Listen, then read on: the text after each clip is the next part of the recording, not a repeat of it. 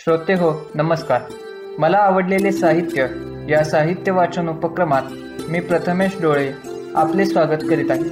आपण सर्वजण या उपक्रमातून कथा लघुकथा बालकथा बोधपर गोष्टी आत्मचरित्रे कादंबरी काव्य विनोद तसेच विविध विषयांची माहिती अशा नानाविध साहित्य प्रकारातील निवडक साहित्यांचे वाचन ऐकणार आहोत. मनोरंजनाबरोबरच वाचन संस्कृती वाढावी आणि माहितीचे आदान प्रदान व्हावे हाच केवळ यामागील हेतू. हे वाचन आपणास नक्कीच आवडेल यात शंकाच नाही. मात्र तरीही या कार्यक्रमाचा अभिप्राय आम्हास नक्की कळवा की ज्यामुळे आमचा उत्साह द्विगुणित होईल. यातून आपणास आनंदाबरोबरच थोडा विरंगुळाही मिळेल हीच अपेक्षा. चला तर मग ऐकूया मला आवडलेले साहित्य. आपण पुढील प्रत्येक भागात साने गुरुची लिखित श्यामची आई या पुस्तकातील कथांचे क्रमशः वाचन ऐकणार आहोत. साने गुरुजी लिखित श्यामची आई या पुस्तकातील कथा. सात्विक प्रेमाची भूक. वाचक स्वर प्रथमेश डोळे. मला माझ्या वडिलांनी पालगडपासून सहा कोसावरच्याच म्हणजेच पंधरा किलोमीटरवरच्या दापोली गावी इंग्रजी शिकायला ठेवलं होतं. दर शनिवार रविवार मी चालत पालगडला यायचो. आई वडील भाऊ यांचं प्रेम घेऊन सोमवारी चालत दापोलीला परत जायचो. असाच एका शनिवारी रमत गमत मी घरी पोचलो.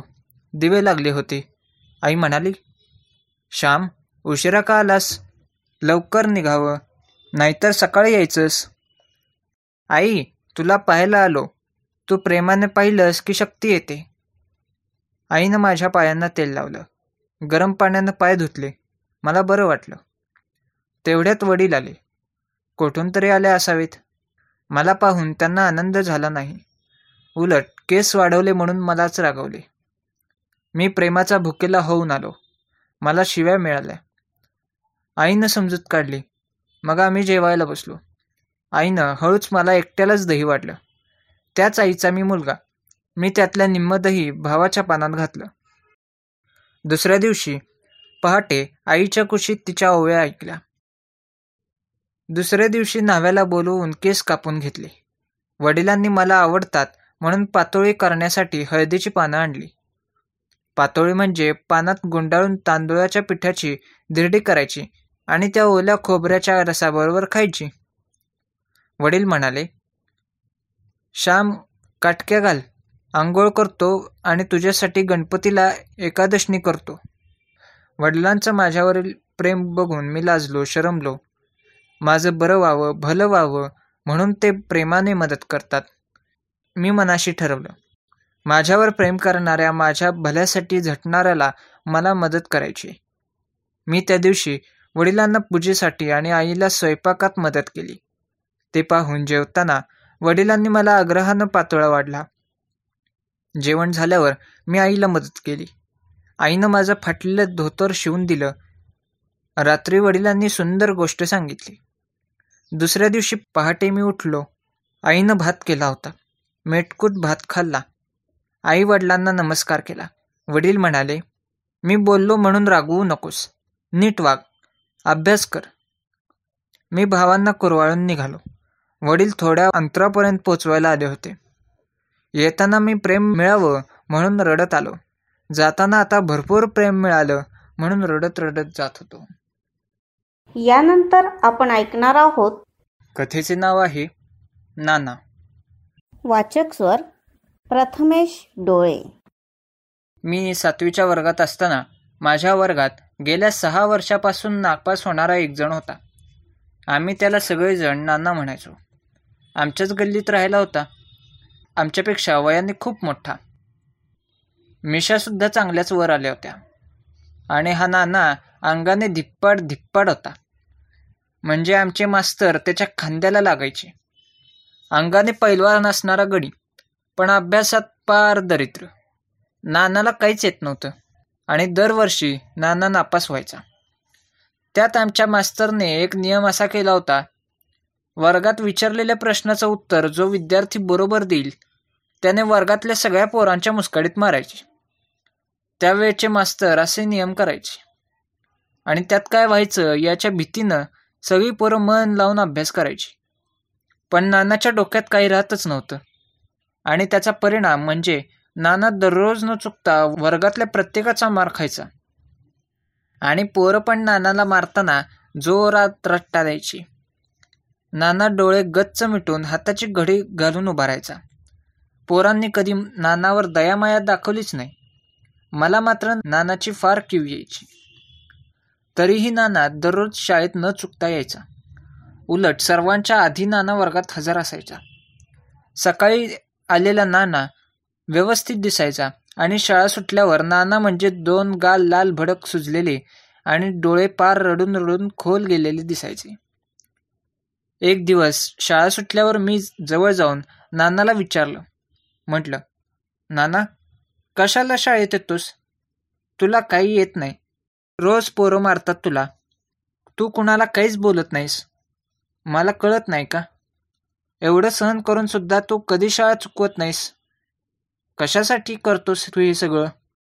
त्यावर नानाने माझ्या डोक्यावर हात ठेवून केसातून हळूवार बोटं फिरवली. माझ्याकडे पाहत त्याने डोळे गच्च मिटले. डोक्यावरचा हात काढून घेतला आणि नाना तसाच पाठमरा होऊन जपजप पावले टाकत निघून गेला. मी विचारलेल्या प्रश्नाचं उत्तर नानानं दिलंच नाही. रोज शाळा भरत राहिली आणि रोज नाना न चुकता मार खात राहिला. तोंड सुजवून घेत राहिला. मास्तरने प्रश्न विचारला की आपोआप नाना मनानेच उभा राहायचा. अगदी तसंच डोळे गच्च मिटून आणि मग ज्या पोरानं उत्तर बरोबर दिलेलं असायचं तो उड्या मारत मारत नानाजवळ जायचा आणि खाडकन नानाच्या जोरात मुस्काळीत द्यायचा. हाताची पाचही बोटे नानाच्या गालावर जशीच्या तशी उमटायची. आणि मी हे सगळं केविलवाणी बघत बसायचो. एक दिवस असं घडलं मास्तरने एक प्रश्न विचारला. तो प्रश्न असा होता गावाबाहेर जिथं बायका धुणं धुवायला जातात त्या जागेला काय म्हणतात? आम्ही सगळ्यांनी जमेल तशी उत्तरं दिली. कुणी सांगितलं ओढा म्हणतात नदी म्हणतात वगळ आड विहीर तलाव तळं डबकं पोहरा म्हणतात तर कुणी कुणी खूप डोकं खाजून काहीही उत्तरं दिली. पण मास्तर उत्तर चुकीचं आहे असंच सांगत होते. नाना शांत बसून सगळीकडे पाहत होता. सगळ्यांची उत्तर चुकलेली होती. गोंधळ शांत झाला आणि नानाने हात वर केला. जसं नानाने हात वर केला तशी पोरं एक साथ मान वळवून नानाकडे बघायला लागली. मास्तरही नानाकडे एकटक बघतच राहिले. त्यात शांततेत नाना शांतपणे उभा राहिला आणि हाताची घडी घालून नानाने मान ताठ वर करून उत्तर दिलं. गुरुजी गावाबाहेर बायका ज्या जागेवर धुनं धुतात त्या जागेला पाणवठा म्हणतात. आणि एका झटक्यात गुरुजी म्हणाले नाना काय तुझं उत्तर बरोबर आहे की? मास्तर जसं उत्तर बरोबर आहे म्हणाले तसा नानानं मोठा दीर्घ श्वास घेतला. वर्गातली सगळी पोरं थरथर कापायला लागली. आणि नानानं सगळ्यात आधीच वर्गाचं दार लावून दाराची आतली कडी लावली. त्यानं कडी लावल्याबरोबर सगळी पोरं मोठ्यानं ओरडायला लागली. मी शांतपणे नानाकडे बघत होतो. मलाही एक त्याच्या मुस्काडीत बसणारच होते पण मनातून मी खूप आनंदी झालो होतो. नानाचा चेहरा लाल बुंद झाला होता. डोळे मोठे झाले होते. आणि नाना आता सगळ्या वर्गावर तुटून पडणार होता. मास्तरांनीच नियम केलेला असल्यामुळे मास्तर नानाला अडवूच शकत नव्हते. तरीही नानाचा तो राग बघून मास्तर दबकतच हळूच नानाला म्हणाले नाना जाऊ दे की. सोडले का? लहान पोर आहेत. मास्तरांचं वाक्य पूर्ण झालंच नाही. तोपर्यंत नानानं अक्षरशः मास्तरला लहान मुलासारखं दोन्ही हाताने उचलून घेतलं आणि अलगद खुर्चीवर नेऊन ठेवलं. आणि नानानं गेल्या जवळजवळ सात वर्षाचा तो अन्याय नानाला आठवला आणि त्यानंतर पोरं हात जोडून ओरडत होती. मास्तरला विनवण्या करत होती पण त्यांचाही नाईलाज होता आणि नानाने सुरुवात केली. एक एक वर्ग कॉलरला धरून नानानं उभं केलं आणि नानानं असं झोडपून काढायला सुरुवात केली की बस. एका मुस्काळीत पोरग खाली आडवं होऊन पडायचं. ते बघून बाकीचे सगळे जोर जोरात ओरडत होते. नाना पेटलेलाच होता. सगळा वर्ग ओला होताना दिसायला लागला. त्याच्या एका रट्ट्याने पोरं चड्डी ओली होईपर्यंत ओरडत होती. काही पोरं ते बघून मारायच्या आधीच लघवी करत होती. वर्गातला कालवा वाढतच राहिला. नानाने जितका आजवर घेतलं ते व्याजासहित परत केलं. सगळ्यात शेवटी नाना माझ्याजवळ आला. मला त्याची कसलीच भीती वाटत नव्हती. उलट मला मनापासून खूप आनंद झाला होता.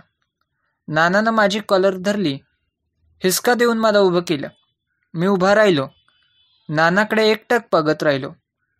माझ्या चेहऱ्यावरचा तो आनंद त्यानं समजून घेतला. नानानं माझी कॉलर डिले केली.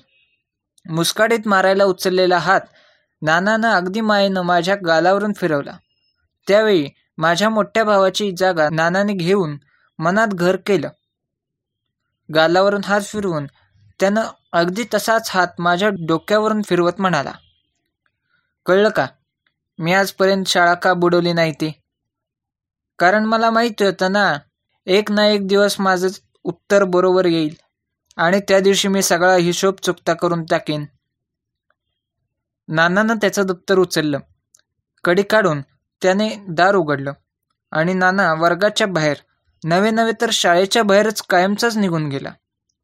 त्यानंतर नाना कधीच शाळेत दिसला नाही. याचबरोबर आम्ही या भागात आपला निरोप घेत आहोत. परंतु हा उपक्रम आपणास कसा वाटला हे अवश्य कळवा. संपर्क क्रमांक नऊ दोन दोन सहा सात सहा दोन नऊ नऊ सात. काळजी घ्या. आपल्याबरोबर इतरांचीही. भेटूया पुढील भागात. धन्यवाद.